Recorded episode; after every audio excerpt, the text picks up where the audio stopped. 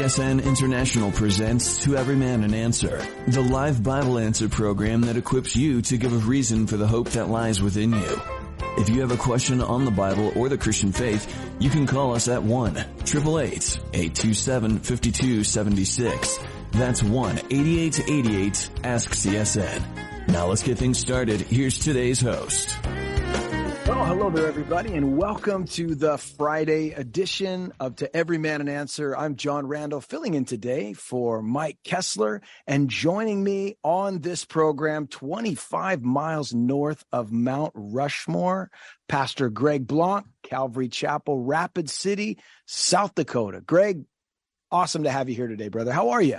I'm doing great. I'm doing great. What a privilege it is to be on the show, and even greater privilege to be on with the John Randall. Unbelievable. wow, wow. Unbelievable. Thank you can for I, that uh, introduction. Can I have a dollar? You owe yeah, me a dollar. I'll, I'll, I'll, it's, it's coming. No. I'm going to Venmo you. Well, anyways, folks, welcome to today's Yeah, program. yeah. You know, before we get to our calls, you know, Pastor Greg and I, we were talking a little bit about what's been going on in Asbury and other places. We hear the word revival sprouting up, and it's something that we pray for, we look for, and we're seeing some things happen, and people have questions and they wonder, well, what's that about? Is that genuine? How do I know if it's a real revival? You know, you know, Greg, when you see these things unfolding in other places, what's your take on it? What do you think about what's been happening in recent days? Well, how can you not? How can you not be excited about what we're hearing is going on in Kentucky and what is being spread out to to uh, to other areas and other colleges uh, around? And uh, revival, or is it just a time of renewal?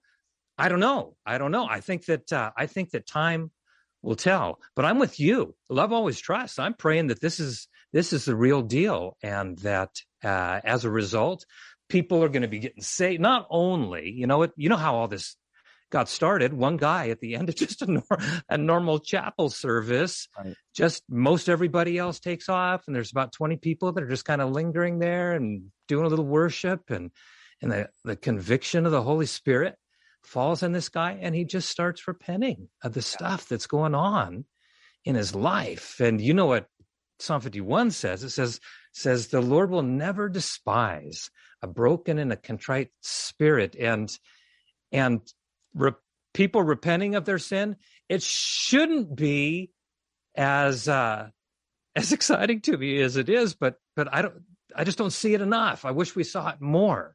So hallelujah for uh, God using um, one young man to to to be his instrument to start a fire and and look how many other people jumped on that and said well gosh i need to repent. I need to get right. Mm-hmm. i need to get right with the lord. If i had cherished sin right? Psalm 66 if i had cherished sin in my heart the lord would not have heard my prayer. So i'm with you.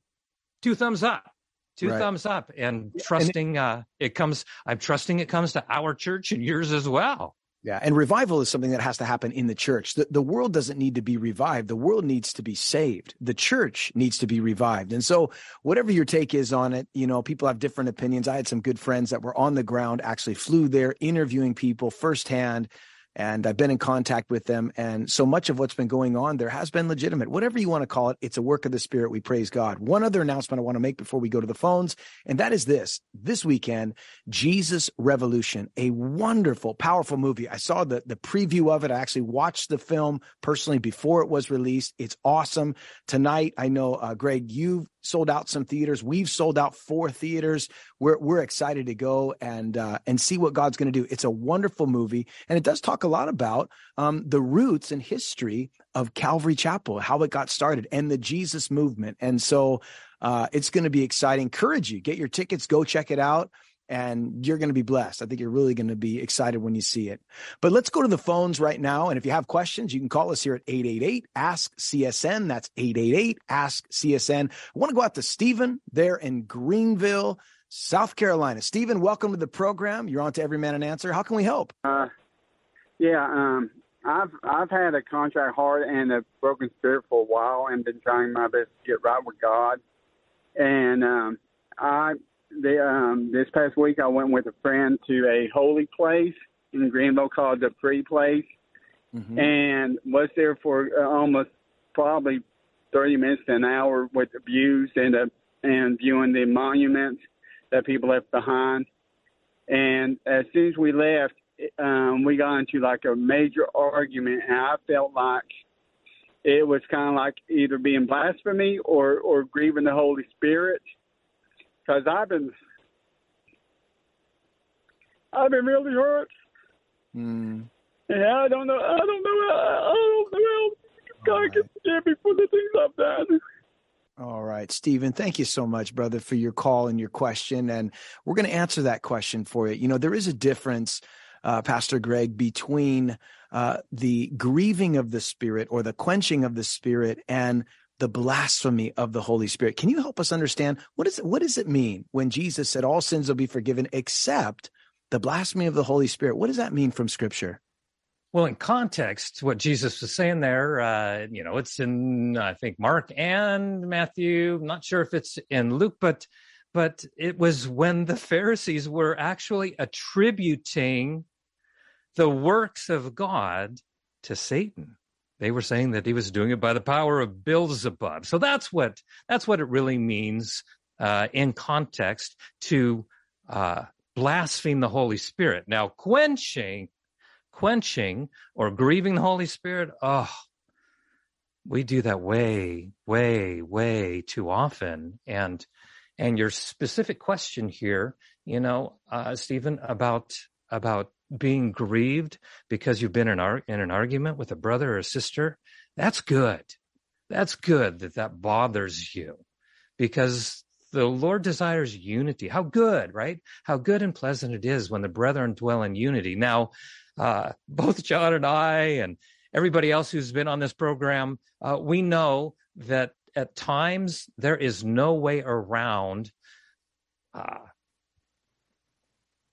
not coming to a different conclusion, arguing, you know, possibly with a brother or a sister or something, and and you do your best to take the high ground when you can. If it's a if it's a biblical non-essential, then you try to be the peacemaker and agree to disagree.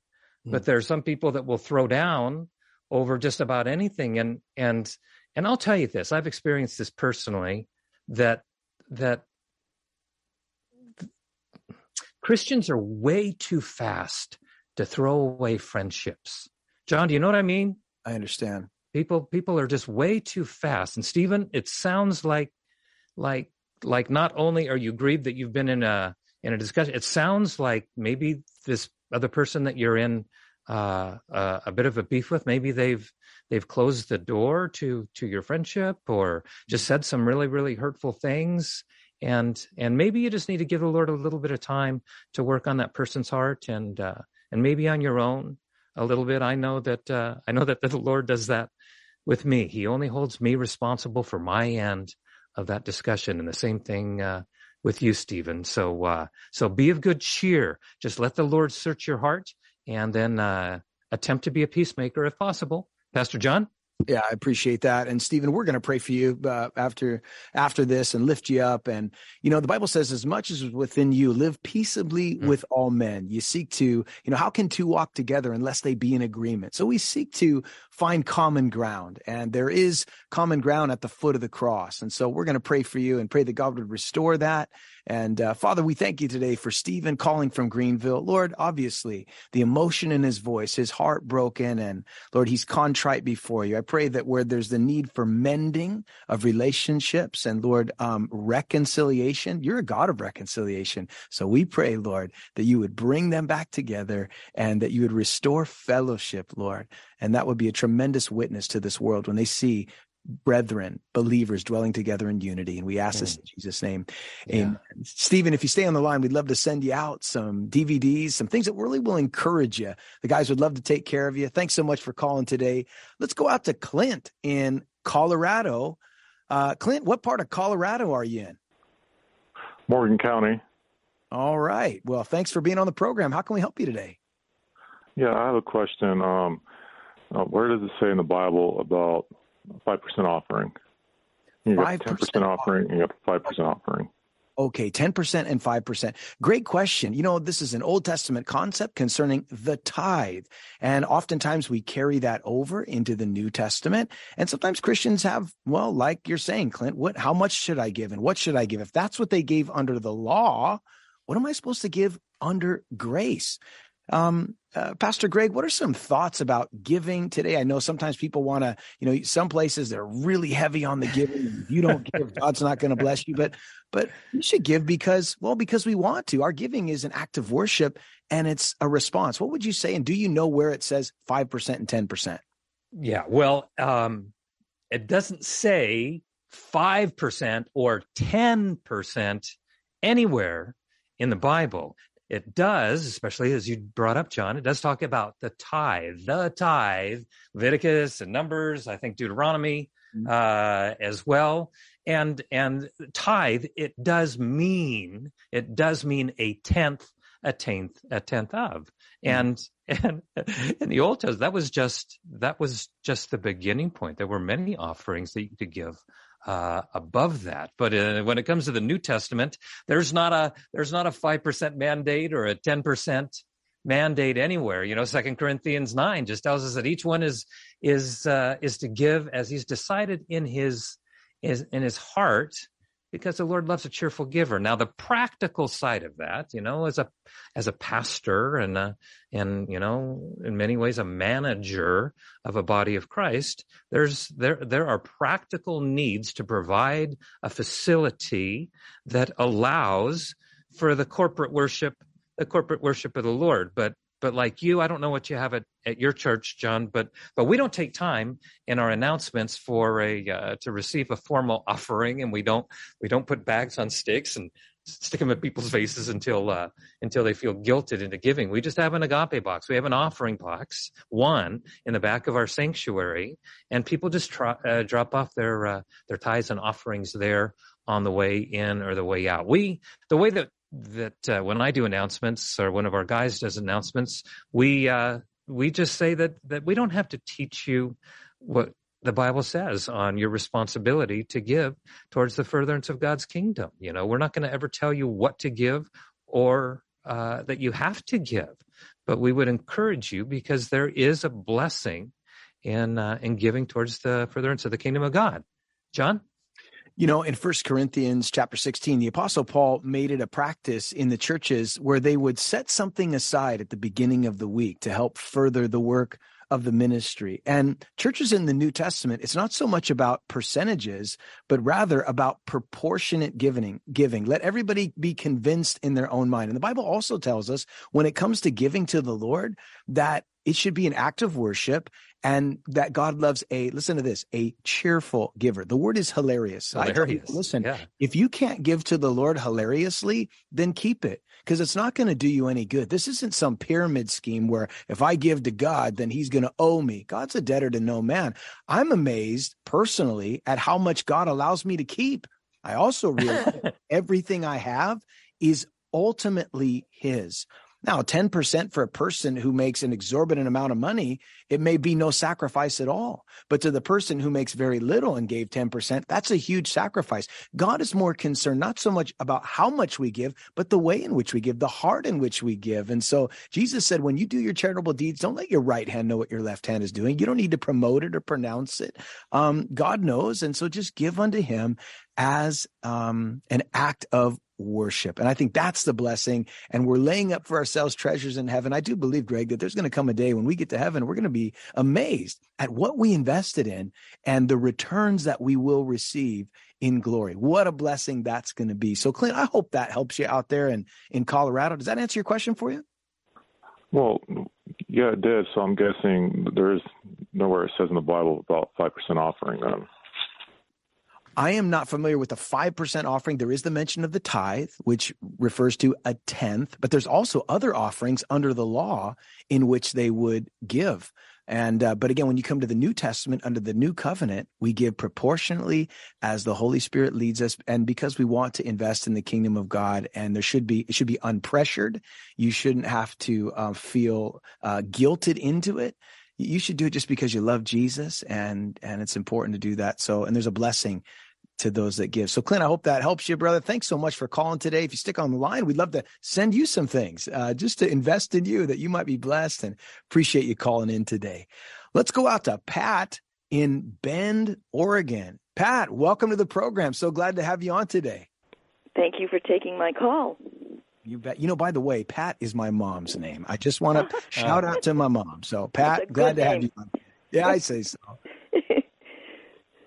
so, you know why I was calling? Well, can you tell us a little bit about your question? Sure. Uh, we had Bible study last night, Mhm. and we're in the book of Romans. Mm. So, in chapter 3, verse 21, it talks about the righteousness of God apart from the law. Um, and then it goes on being witnessed by the law and the prophets. My question is why is one word law with a lowercase l and the other witnessed by the law and the prophets a capital L? Because it then goes on in chapters 27 and 28 to again repeat the word law, but again it's in lowercase.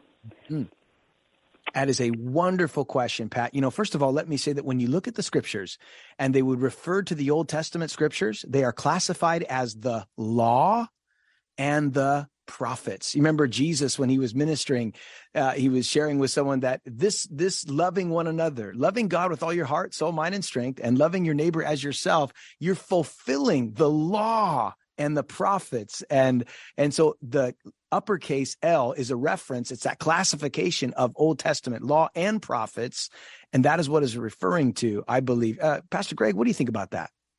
You know, uh, I am just looking it up in the Strongs right now because, you know, I've been studying the Bible for 33 years or so, and I've I've never noticed that. So well done, Pat, for being a student of uh, of the Bible. So here's here's the word. The first time that uh, law is mentioned there in verse 21, for it says, uh, "But now the righteousness of God without the law." That uh, Greek word is nomos. Nomos.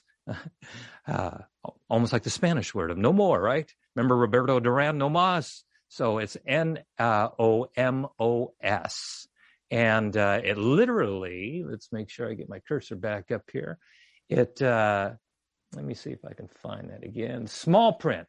Uh, it literally means uh, special, uh, uh, it's specifically speaking of the volume of uh, of Moses. So we're talking about the Pentateuch, first five books, five books um, of uh, of the Bible. And then let me look a little further here if I can see where it is. You know, it, in the King James, the second time I'm reading my Bible is a is a New King James, and it is capitalized. What translation are you reading from, Pat? Same as you. Yeah. Okay, New King James. So uh, the second time, it's the same word in verse 21. The second time, it's the same word, but here it's not. It's not capitalized. It's uh, it's your Strong's Concordance 3551 in both in both instances, but it looks it looks like it's the exact same Greek word. I'm looking it up in my uh, Right. on what- prophets. Oh, you yeah, go ahead, John. I was going to say, you know, Matthew chapter 5, verse 17. I mean, this really clarifies because Jesus said, Do not think that I came to abolish the law and the prophets. I've not come to abolish them, but to fulfill them. It is simply a reference to the entire, the entirety of the Hebrew Bible. It's how they would classify it. So, law, lowercase, I believe, um, would be the law that we were given, uh, which is righteousness apart from the law. Are you trying to keep the righteous right standard? The law and the prophets is a reference to the Old Testament. Uh, as revealed, it says in the law and the prophets. Is another way of saying revealed in the Old Testament. Thus, it is capitalized, I believe. The Strong's word is very interesting. But and and what what was the other word that you were mentioning there, Greg? Uh, both of them are the same.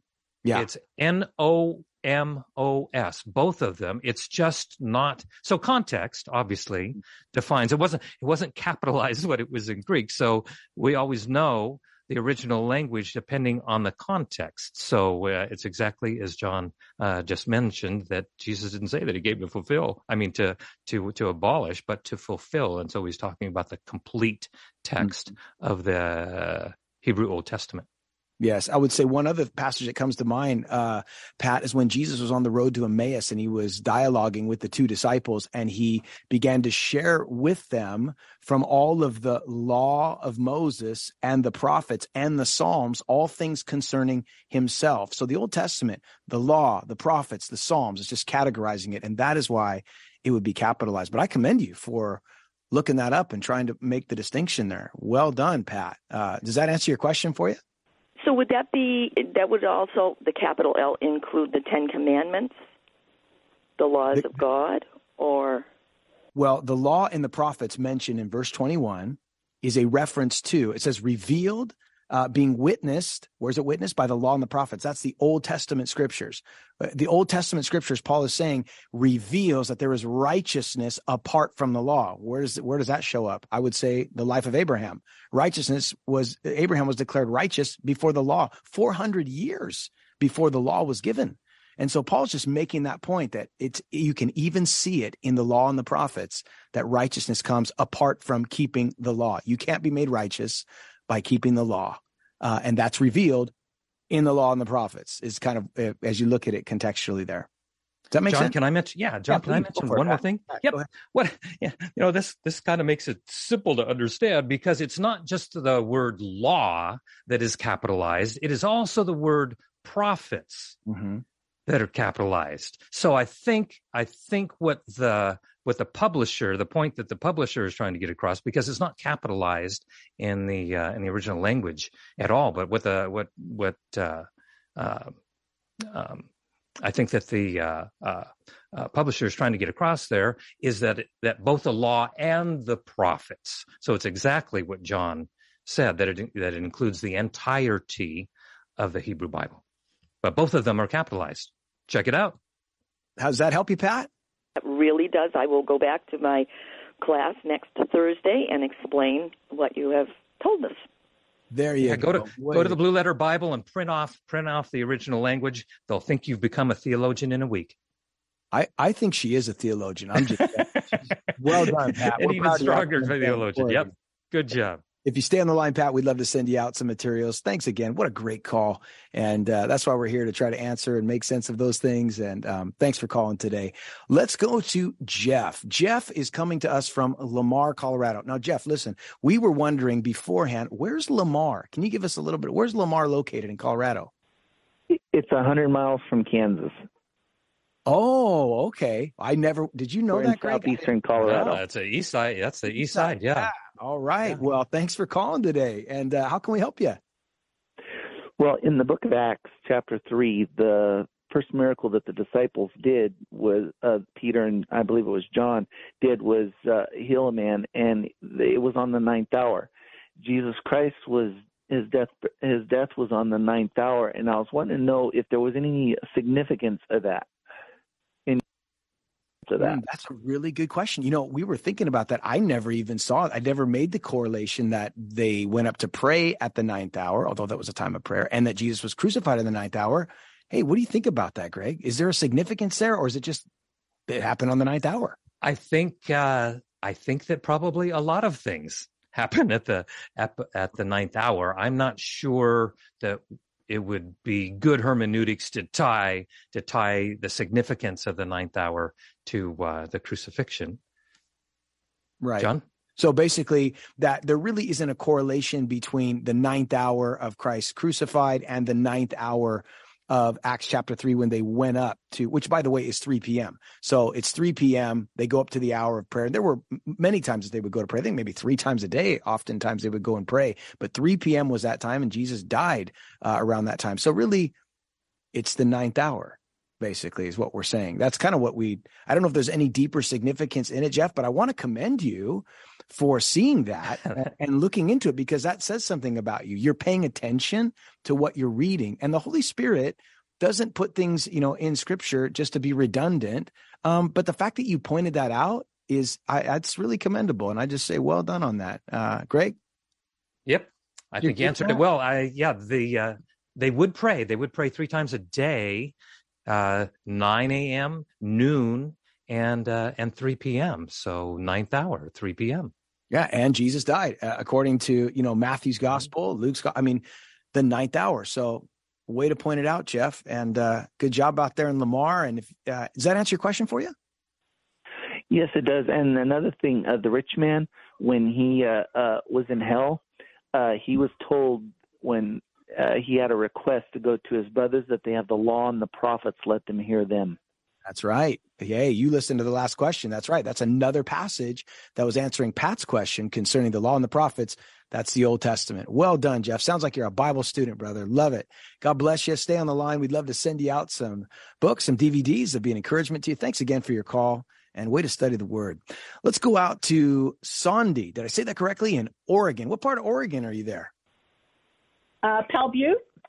Powell Butte. All right. Well, glad to have you. How can we help you?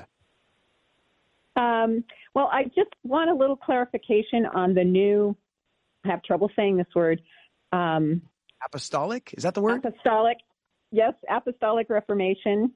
Um, what are the tenets of that teaching? And is that, I understand that it's, it's not um, a biblical teaching, but I just want some clarification. I have a very good friend that listens to Elevation, mm-hmm. and I mm-hmm. wanted to have, I wanted to know if I needed to steer her away from that teaching. Mm. Oh, really good question. And boy, way to be discerning. The Bible says, uh, Pastor Greg, that in these last days, we need to be discerning that there's going to be different winds of doctrine that come through. Paul certainly throughout his epistles warned us concerning that. Um, what do you think about NAR, New Apostolic Reformation. Sandy, uh, Soundy, Soundy, the, hey, we're going to pick that up on the other side of the break. Thank you, sir. Hey, guys, we're going to be right back. This is a really good question. Stick around. Second half coming up. See you in a minute.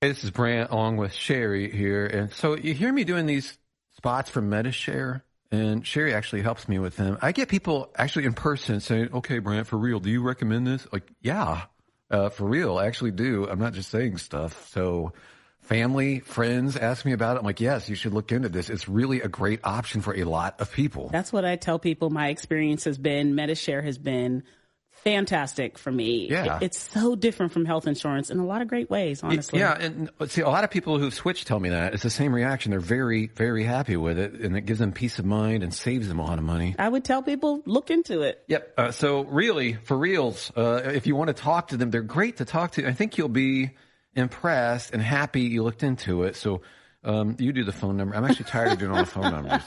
okay. Call now. 855-91-BIBLE. That's 855-91-BIBLE. 855-91-BIBLE. Nice job. Thanks. Does the Bible seem too big, complicated, and overwhelming? There's a free Bible resource that's been around for more than 25 years and is used and trusted by millions worldwide. The Enduring Word Bible Commentary by David Guzik is a clear and simple way for everyday Christians and even seasoned Bible teachers to study God's Word. David's commentary not only breaks down the entire Bible chapter by chapter and verse by verse, it also provides helpful quotes from well-known Bible expositors throughout history. The commentary has also been translated into many languages, including Spanish, Arabic, Chinese, and more. Find the Enduring Word Bible commentary as well as a free downloadable ebook called The King's Kingdom, a deeper look at the Sermon on the Mount by David Guzik at enduringword.com forward slash CSN. That's enduringword.com forward slash CSN.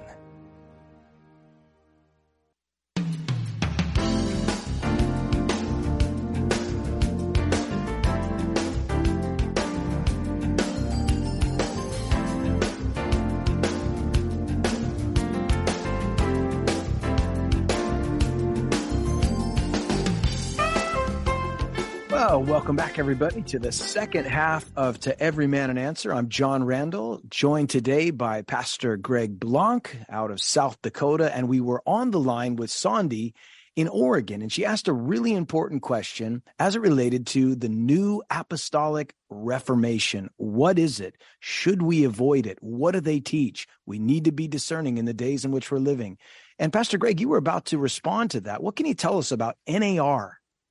Sandy, thank you much so much for that question because a lot of people are asking about the new apostolic reformation or, or NAR because uh, for some reason, it certainly is gaining some traction, uh, at least in certain parts uh, of the country. But but uh, NAR, New Apostolic Reformation, it's also known as uh, as Kingdom Now theology, or Dominion theology, or Dominionism. And uh, they basically replaced, you know, what what John says in uh, uh, chapter 14, where where he's quoting Jesus saying that you know he goes to prepare a place for us to heaven, but but they believe they teach that we need to prepare earth for Jesus to return and to reign. So they do not believe, as far as I know, John, maybe you can correct me on this, but as far as uh, as I know, they do not believe in a premillennial rapture. Um, they believe that the rapture and the and the second coming are basically the same event uh, a lot of their uh, practice let's let's just put it that way a lot of their practice seems to focus on uh, emotionalism and and uh, not where where John would be or where I would be. We, we try to base everything we do uh, so on sola scriptura, which is scripture uh, scripture only. Um, I think that some of them, you know, I think that some there's some of the folks that are laying hands on people and and they're taking titles of prophet and uh, and apostle and kind of self or ordaining themselves that they are able to get direct revelation um, on uh, on a regular basis uh, from the Lord, and they're you know they they're kind of with I want to, I don't want to throw the baby out with the bathwater, but, but sometimes when people, uh, will, will go to a Bethel environment, sometimes even a Hillsong environment where, where that is predominant, the predominant theology, the NAR is predominant theology. You see, you see a lot of wacky stuff, gold dust, you know, coming off, coming off the ceilings and finding jewels in their meetings. And then they have have this practice known as as grave sucking, you know, where they'll go and lay on on the graves of saints, and somehow uh, uh, the spirit of the living God is dwelling there in the dirt, uh, where these people are are buried, and they will they will be able to receive um, some of that anointing. So in uh, in uh, the, the short the short answer to to my longer explanation is yes, this is a, this is a, a, group that you want to steer people away from. I would not want, uh, yeah, I wouldn't, I wouldn't be sending anyone that direction. Pastor John, what are your thoughts? Well, they emphasize experience really over yeah. exposition of scripture. They, and when you do that, when you give scripture, Sandy, a back seat, you open yourself up to all kinds of things. And the fact is, not many people today, uh, on the majority, read their Bibles. And so they're not able to discern what is right or wrong. And here's what I would say to let's take any movement. Uh, was it taught by Jesus in the Gospels? Was it modeled by Jesus? Was it modeled by Jesus?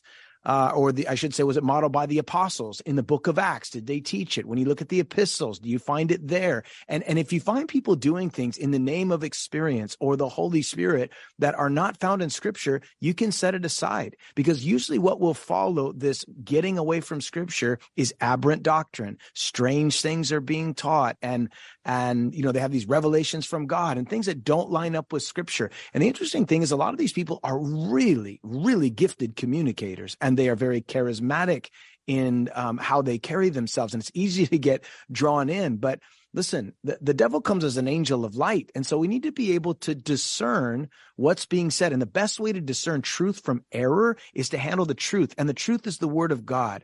Um, your question concerning elevation, I don't know enough about Elevation Church. Um, I wouldn't surprise. I, they may be involved with NAR. I cannot confirm uh, or deny that. I don't know for a fact. But I do know if you are involved in NAR, um, they are doing things that are unbiblical, from fire tunnels to you name it, all of these different things that you just don't find it in scripture. And so I think that's where I would steer clear from that. And I hope that answers it for you, Sandy. Does that does that help you a little bit? It does. It gave me some bullet points to talk to her about because I did mention to her that I thought this was not a good a good biblical teaching place to go and um she I, I just didn't have I couldn't couldn't articulate why. and mm-hmm. so that's what I was looking for was some ideas on why. I mean, I I checked into elevation, just listened to a little bit of a teaching, and the first thing that he that the pastor said um, was that you know I had a conversation with God this morning, and this is what He told me to preach. And I'm thinking, mm-hmm. I don't know about that. Yeah, yeah, understand. And yeah, I think again, you gotta you gotta have your Bible in hand. You gotta be listening intently. What is the fruit of what they're doing? What are they saying? How does it line up with Scripture? You know, the idea of new revelations from God, and I'm an apostle, and you know these kinds of things um, are are concerning. And so, the fact is just the days in which we're living, Greg. And I think it's important that we uh, make sure that we stay stay true to the Word of God. So, Sandy, I hope that helps, and we'll be praying for that conversation. Those aren't easy ones to have, but when you have to have a conversation like that, you know, the Bible says, "Speak the truth in love. And, you know, when it comes to non essentials, there's charity, but essential doctrines of the Christian faith, there is no unity unless we are united on essentials. Non essentials, well, there's room for charity. But when it comes to uh, essential doctrines, there is no unity unless we're in agreement on those things. So, hey, stay, stay on the line, Sandy. There in Oregon. We'll send you out some materials. Hope they'll be a blessing to you and encourage you. God bless you. Let's go out to Debbie. Debbie calling from Florida. Debbie, where are you in Florida? I'm in Lakeland. I know right where Lakeland is. I used to pastor in Brandon for a decade, right down the road from you all. I have lived in Brandon almost my whole life. Can you believe it? Yeah, Calvary Chapel Brandon. Shout out to Calvary Brandon today. Yeah, we were there for 10 years. The church is still going, and you're there wow. in Lakeland. Well, God bless you. Thanks for calling. Um, how can we help you today? What's your question? Yes, thanks for taking my call. I have a question on how to deal with evilness by my parent who has actually driven every I'm the oldest out of six kids and she has driven everyone away including my father now who they are fixing to go through a divorce for the second time. Um she was raised Catholic and she has some weird beliefs. She believes that she's seen God, but she doesn't acknowledge Jesus and says he's just a man. He, she thinks that the Bible is just a man made book. And there's a lot of evilness in her that has caused every one of her kids, the grandkids, and some of the great grandkids not to have anything to do with her, um, except for one of my my younger siblings who has a, a somewhat to do, but he's very cautious.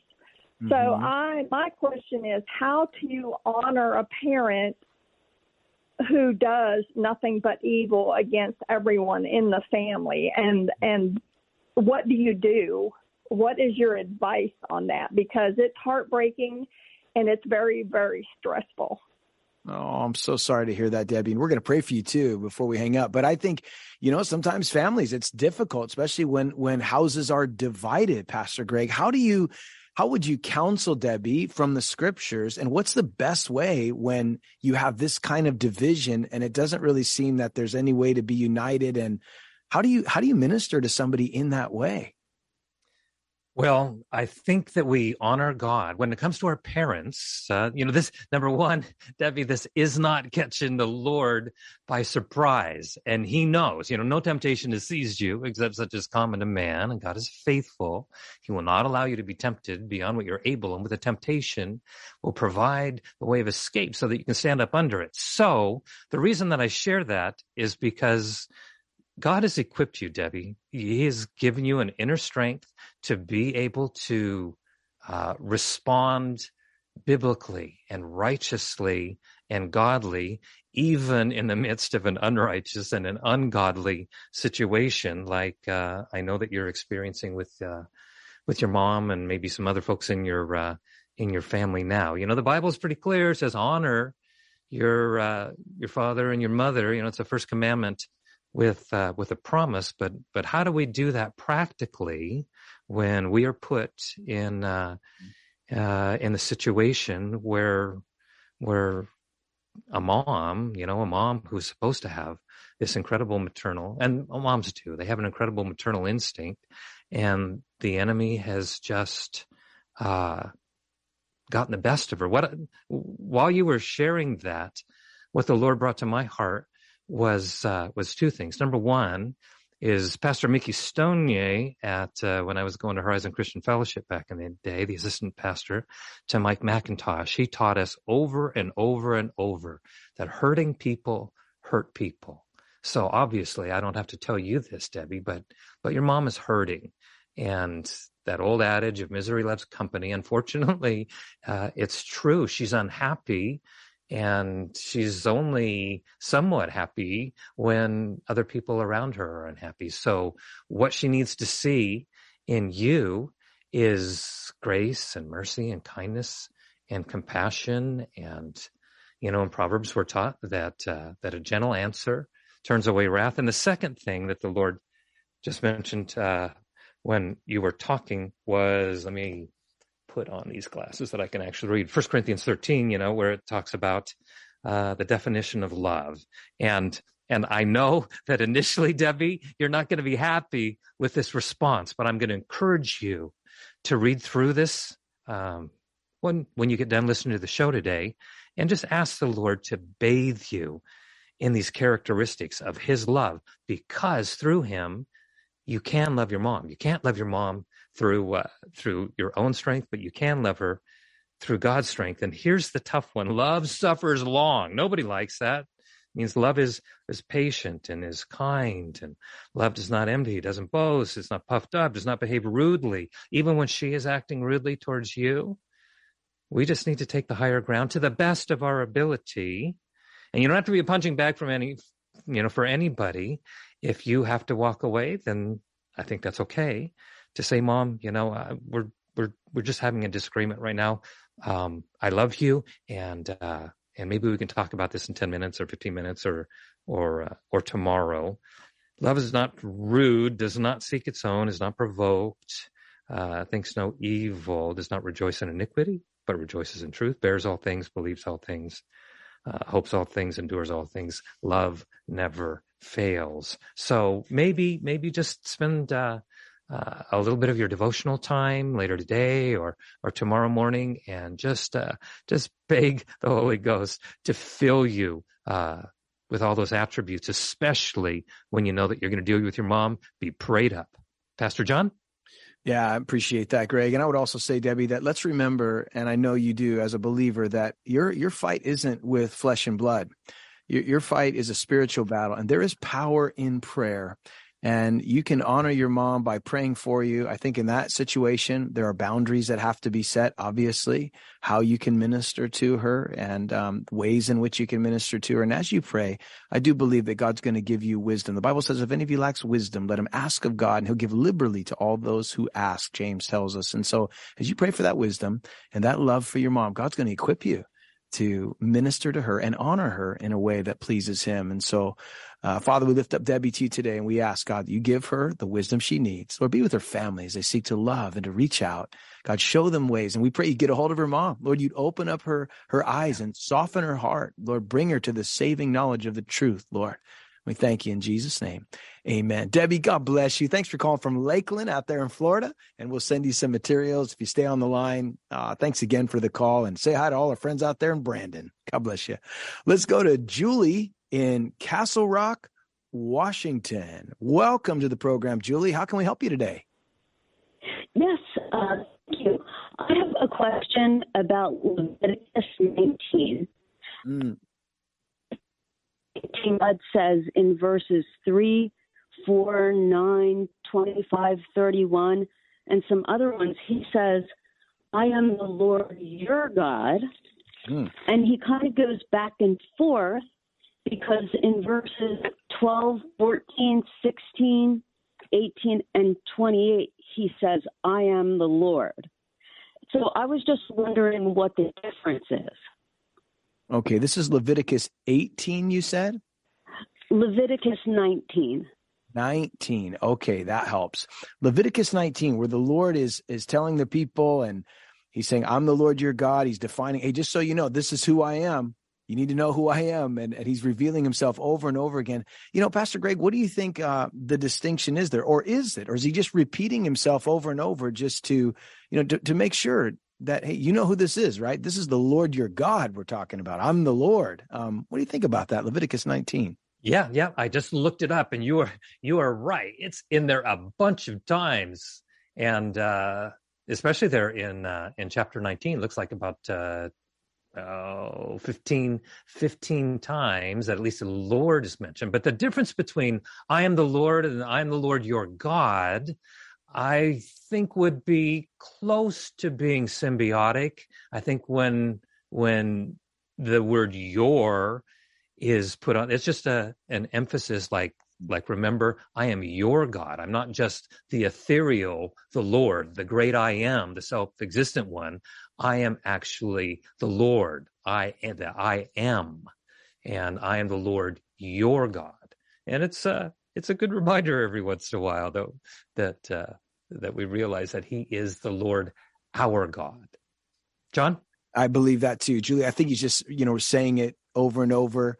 I'm the Lord. I'm the Lord your God. Same, same, same God, same Lord, but just emphasizing it, saying it in a different way as you go through that chapter. And, you know, I, I will say it's good to be reminded who the Lord is, that he is in control. And uh, I appreciate you calling. Does that answer your question there, Julie? Yes, yes. Thank you. I appreciate it.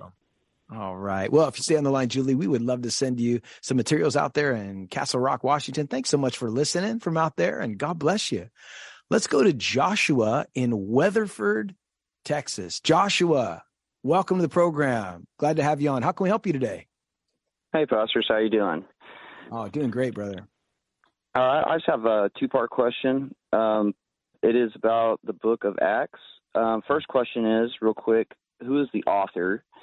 Second, um, it's to deal with chapter six and chapter seven about Stephen.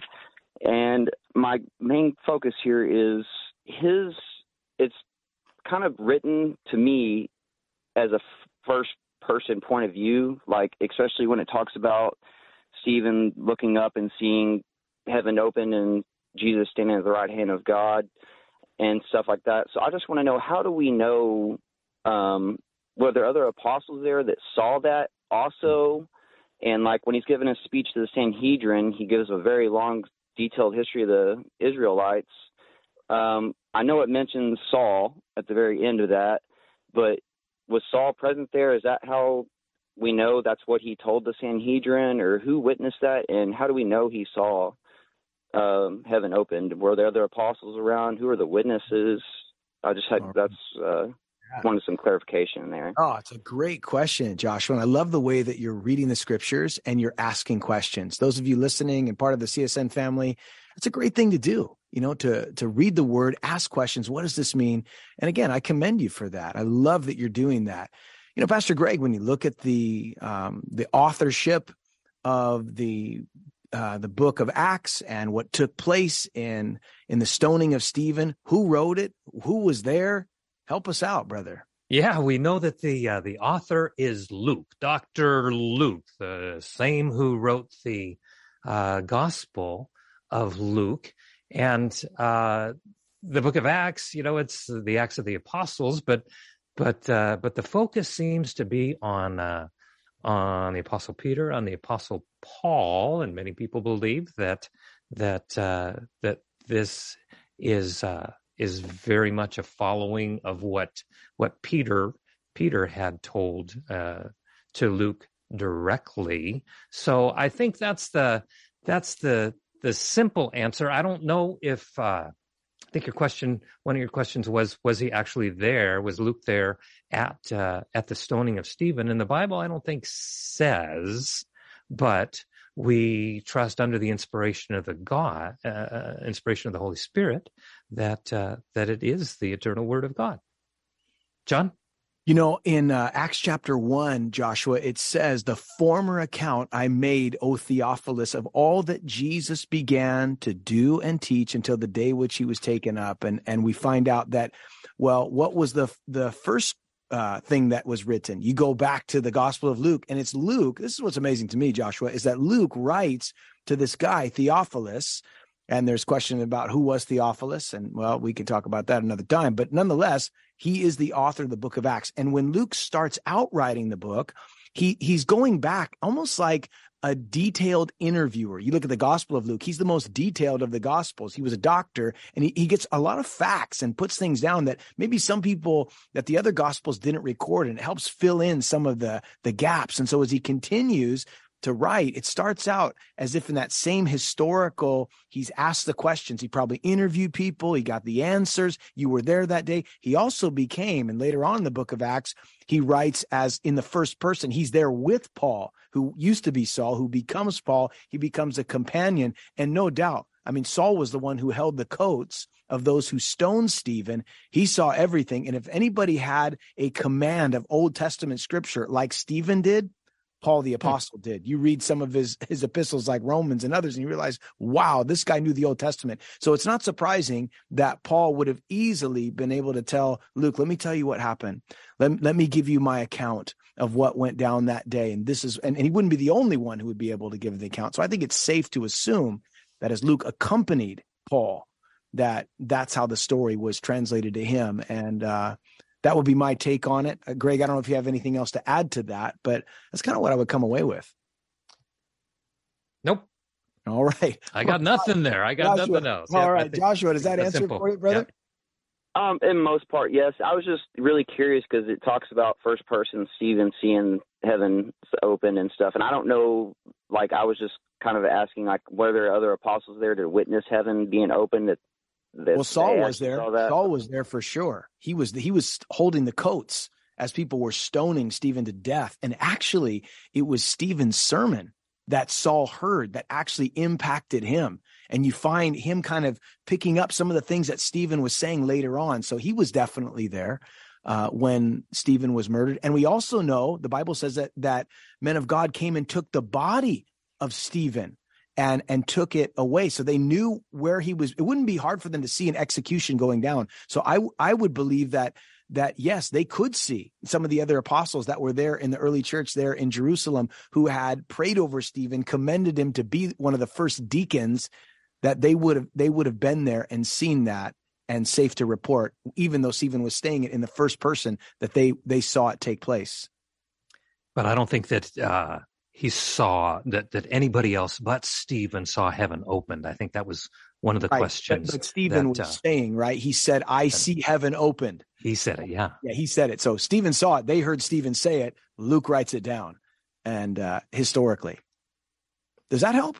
Possibly, yeah, that helps. And maybe possibly it was revealed through the Holy Spirit to Paul later on or something. And like you said, he talked to Luke in in an interview and stuff, and it could have been revealed that way, possibly. So yeah, but um, that answers that. It helps a lot. Yeah, good question. And again, I love the way you're studying the word, Joshua. And I, I I'm really. How old are you? Can I ask you? Thirty six. Way to go, man. Way to study the word. Love it. Hey, you stay on the line. We'd love to send you out some materials and that will encourage you in your faith as you're a student of God's word. Great question today. Let's go out to Doug in Idaho Falls, Idaho. We're back to Idaho, Greg. Amen. How can we help you, Doug? Thanks for taking my call. You I had it. a question about the end of Exodus 16. When I was reading this a few years ago, it struck me as a little odd. Uh, in verse 33 and 34 were about the omer of manna. And Moses said to Aaron, Take a pot and put an omer of manna in it and lay it up before the Lord to be kept for your generations. As the Lord commanded Moses, so Aaron laid it up before the testimony to be kept. Now, of mm-hmm. course, this is before they've gotten to Mount Sinai and they've been given instructions on the Ark of the Testimony. And later on, of course, we know that the Omer of manna is put inside the Ark. So I'm just wondering, is what's the significance here? It seems a little odd. It's mentioning testimony before it's ever happened in the, in the, in the narrative so far. Ooh, that's a really good question, Doug. I like that. So we're, you know, here we are looking at Exodus uh, there, and it says, as you just read, that they're taking up uh, a part of that manna that had come down from heaven to provide for the people, and they were to keep part of it before the testimony. Oh, Pastor Greg, we need your help on this one. What is the Yeah. testimony referring to here, brother? yeah, it's best just to get the context. Let me pick it up in verse 31. And it says, The house of Israel called its name manna. Remember that? They didn't know what it was. Manna. Oh, my goodness. We just ran out of time. Doug, we're going to come back. How about Monday? We'll, we'll call it Manna Monday. We'll come back. Manna Monday. Talk about this question. It's a great question to ask. Folks, thanks for listening today. God bless you. Have a beautiful weekend. Get out and see Jesus Revolution. You'll be blessed.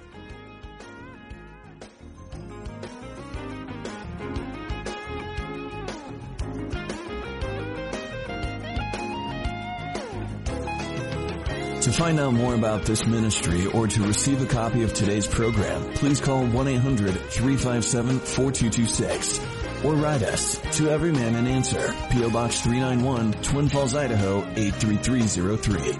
That toll-free number is 1-800-357-4226. Subscribe to the free podcast on iTunes by searching for To Every Man an Answer in the iTunes store or visit us online at csnradio.com slash TEMA. To Every Man an Answer is a production of CSN International, the Christian Satellite Network. The opinions expressed by our guests may or may not be those of CSN International or of this station.